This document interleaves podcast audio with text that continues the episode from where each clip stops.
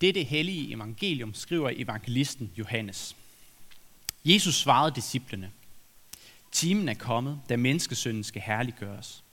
Sandelig, sandelig siger jeg, hvis hvedekornet ikke falder i jorden og dør, bliver der kun det ene korn, men hvis det dør, bærer det mange folk.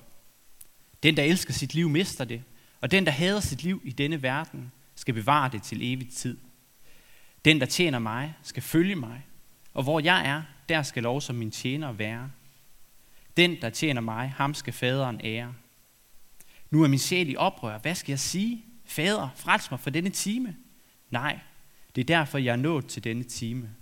Fader, herliggør dit navn. Da lød der en røst fra himlen. Jeg har herliggjort det, og jeg vil atter herliggøre det. Folkeskaren, som stod der og hørte det, sagde, at det var torden. Andre sagde, en engel talte til ham. Jesus sagde til dem, den røst lød ikke for min skyld, men for jeres skyld. Nu fældes der dom over denne verden. Nu skal denne verdens fyrste jages ud. Og når jeg er blevet ophøjet fra jorden, vil jeg drage alle til mig. Det sagde han og betegnede dermed, hvordan han skulle dø. Amen. I begyndelsen var alt stof, tid og rum samlet i et mikroskopisk punkt af uforståelig tæthed. For 13,8 milliarder år siden eksploderede dette punkt i hvad vi i dag kalder for The Big Bang, og inden for få sekunder opstod de låge og elementarpartikler, som vi kender i dag. De første 400 millioner år henlå universet i totalt mørke, indtil de første stjerner opstod og oplyste universet. For 13,2 milliarder år siden opstod de første stjerner i vores galakse, Mælkevejen, og cirka 9 milliarder år senere kollapsede en gigantisk støvsky i Mælkevejen og dannede dermed solen og planeterne i vores solsystem. Så skete det. For 3,7 milliarder år siden opstod de første levende organismer på jorden. Disse organismer havde evnen til at formere og udvikle sig, hvilket med tiden førte til mere komplicerede livsformer og forskellige typer af livsformer. Og for 375 millioner år siden udviklede de første fisk evnen til at leve på land og blev dermed til landdyr. For 1,8 millioner år siden rejste det første dyr sig op og blev til Homo erectus, det oprejste menneske. Menneskets krop og hjerne blev ved med at udvikle sig, og for ca. 200.000 år siden opstod Homo sapiens, det tænkende menneske. Hermed var kimen lagt til klodens mest succesrige livsform, og mennesket spredte sig gradvist til hele planeten og udkonkurrerede andre menneskearter. For 6.000 år siden, eller ca. 4.000 før Kristus, opstod skriftsproget i Mellemøsten, og herefter accelererede den kulturelle evolution. Grækerne opfandt demokrati og filosofi 500 år før Kristus. Alexander den Store erobrede Grækenland, Ægypten og Mellemøsten og spredte græsk kultur. Romerne overtog hans rige og udbredte det over hele Middelhavsområdet og op til Nordeuropa. Og så i et hjørne af det romerske rige hævdede en jødisk tømrer, at han var Guds søn. Romerne korsfæstede ham for at undgå op uro i provinsen, men det lykkedes dem ikke at kvæle den, den kristusbevægelse, der opstod, som hævdede, at han var opstået fra de døde. Kristendommen spredte sig som en undergrundsbevægelse i hele Romeriet og blev i det 4. århundrede gjort til statsreligion af kejser Konstantin. Romeriet gik under, og middelalderen tog over. I 1450 opfandt Gutenberg bogtrykken, hvilket accelererede den kulturelle evolution endnu en gang. Herefter fulgte reformationen, oplysningstiden, den industrielle revolution, første og 2. verdenskrig, den kolde krig, den digitale revolution, udgivelsen af Harry Potter, og som toppen på den kulturelle evolution, Donald Trump. Med tiden vil solen blive varmere, og af den årsag vil jordens atmosfære om 2 milliarder år blive blæst ud i verdensrummet, og alt vand på planeten vil fordampe.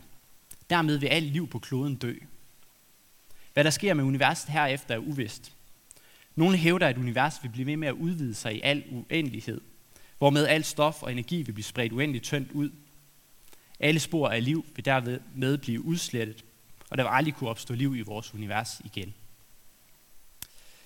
Det var så historien om det hele. Amen. Fristes man næsten til at sige. For det er selvfølgelig ikke hele historien om det hele.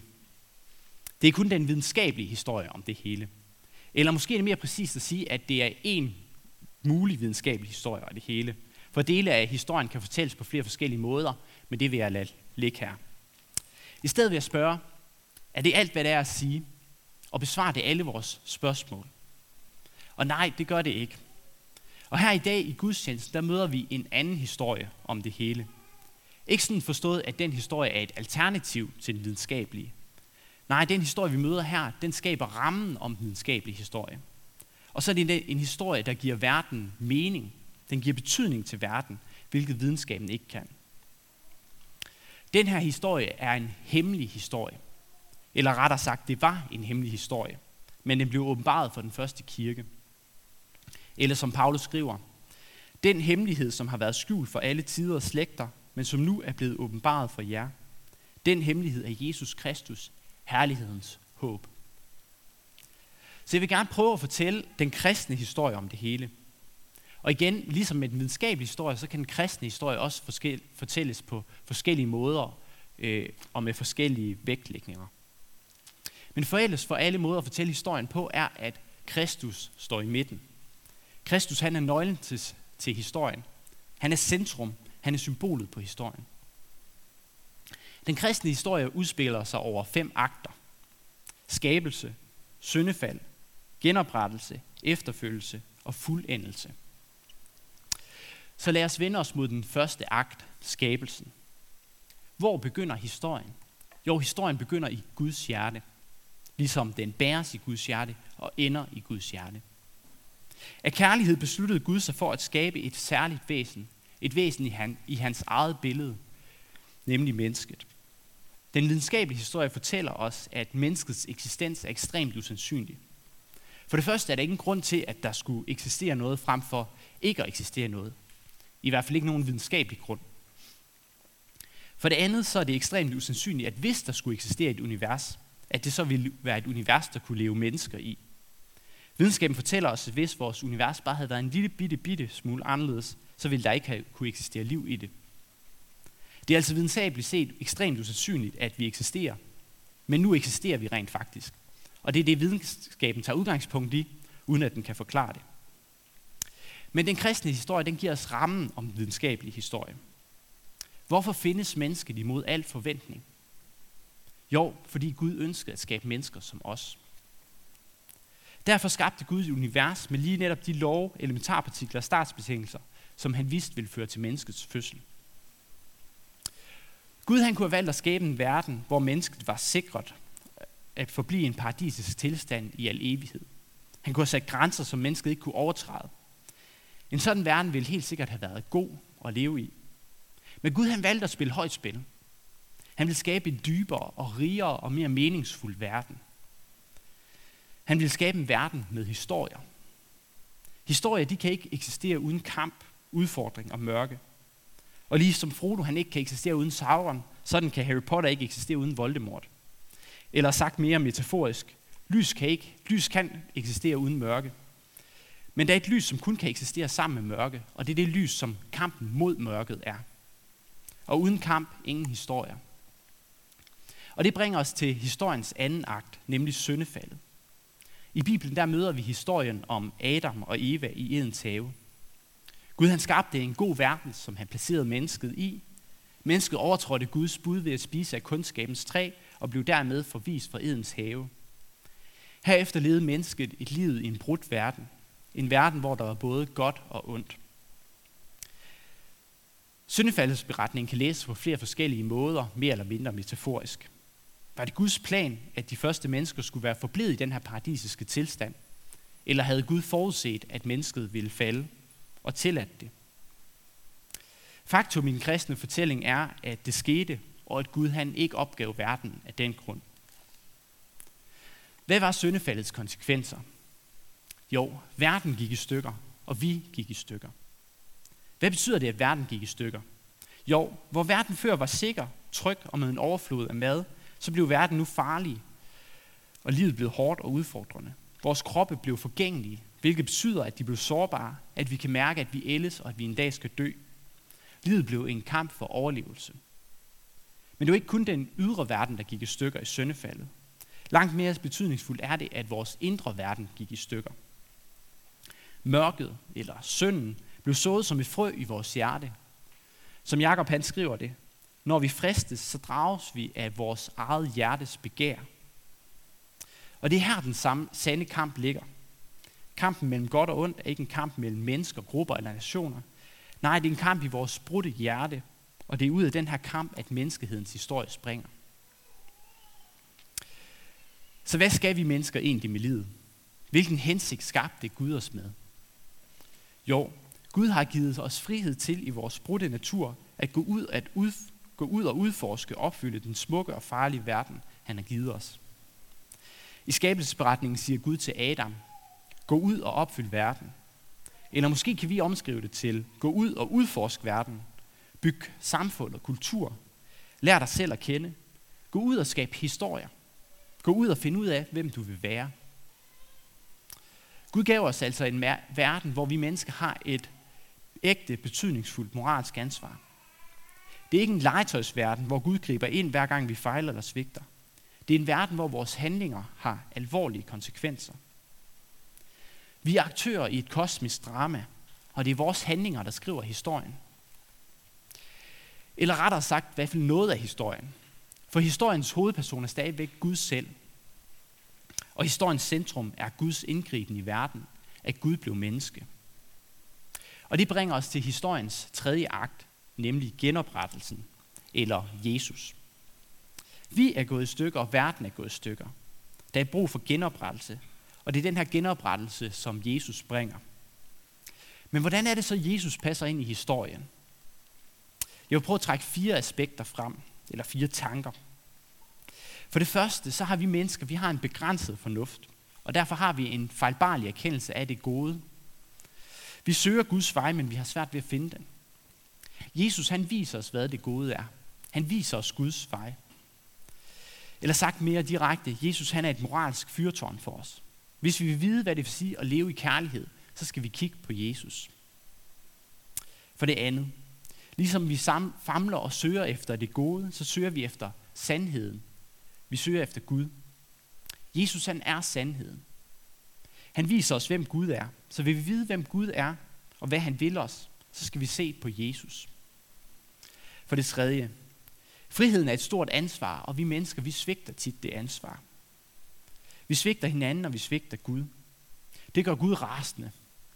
Ikke fordi vi på overtræder en eller anden vilkårlig abstrakt lov, som han har opfundet. Nej, fordi vi skader hinanden, fordi vi sårer hinanden, og fordi det er de børn, som Gud elsker, vi skader. Men Gud han har også barmhjertighed med os. Han kender vores situation og vores vilkår. Han ved godt, at det ikke er let at være menneske. Så hvordan viser Gud sin vrede og sin barmhjertighed på samme tid? Jo, han bliver menneske i Jesus og lader alt den vrede, som skulle have ramt os, ramme sig selv på korset. Og dermed kan Gud tilgive os, uden at han samtidig banaliserer synden. Og det bringer os til det fjerde og sidste. For selvom vi er tilgivet, så er synden og mørket stadig en del af vores natur, en del af vores hjerte. Vores hjerte er stadig sygt og har brug for lægedom. Vi har brug for nyskabelse. At Gud jager denne verdens fyrste ud af os. Jesus han vejleder os ikke blot. Han tager ikke blot vores straf. Han viser os ikke blot, hvem Gud er. Nej, han tilbyder os nyt liv. Han tilbyder os lægedom. At jage mørket i vores hjerte på flugt. Og det bringer os til den fjerde akt, nemlig efterfølgelsen, eller kirkens akt. Det er vores akt. Det er her, vi lever og ånder og handler og skaber historier. Det overordnede spørgsmål er, om vores historie er en historie, hvor vi følger Jesus eller ej. Det betyder ikke, at det så er det eneste, der betyder noget her i livet. Nej, vi skal stadig gå ud og udforske verden og bruge livet. Men når vi gør det, så oplever vi vores begrænsninger. Vi kan ikke finde vej. Vi sover og svigter hinanden, og vi er fyldt af et mørke, som vi ikke selv kan gøre noget ved. Hvad, hvad vi gør i mødet med de her erfaringer er afgørende. Følger vi Jesus ved at bekende vores magtesløshed og bede om hans hjælp? Eller gør vi os hårde og selvsikre og selvretfærdige?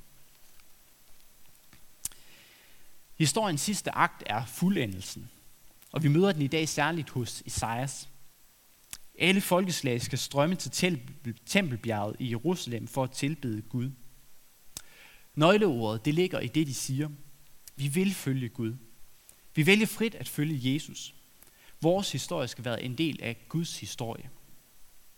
Gud har fra tidernes morgen spillet højt spil ved at give mennesket frihed og tillade synden og mørket at blive en del af vores natur. Men Gud har ikke spillet falit, for mennesker finder Guds vej og følger den, også selvom der er mennesker, der vælger noget andet. Fuldendelsen, det himmelske liv, kan kun beskrives metaforisk. Det er et liv i Herrens lys. Det er et liv, hvor smær smides om til plovjern. Det er et liv, hvor vi skal blive fuldkommen, fuldkommende i Jesus. Det er et liv med Jesus Kristus i centrum. Han skal drage alle mennesker til sig, og han skal blive et i alle. Og således slutter den kristne historie. Eller måske er det mere rigtigt at sige, at her slutter forordet til den kristne historie. Og her kunne jeg godt fristes til at sige amen. Men jeg vil gerne lige lukke det overordnede tema omkring de to historier. For hvad er det, som den kristne historie om verden kan give, som den videnskabelige historie ikke kan give? Svaret det er mening. Videnskabens historie fortæller os, hvad det er, ikke hvad det betyder.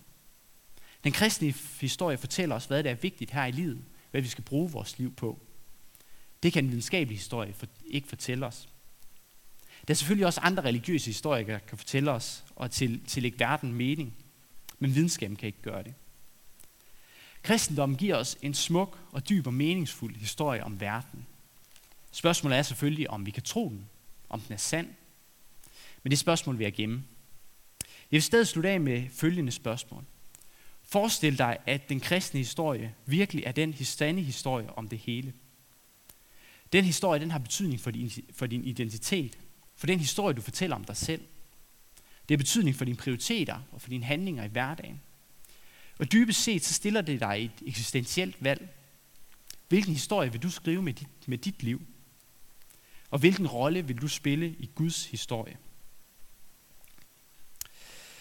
Lov og tak og evig ære være dig, hvor Gud, Fader, Søn og Helligånd. Du som var og er og bliver en sand trin i Gud, højlået for første begyndelse, nu og i al evighed. Amen.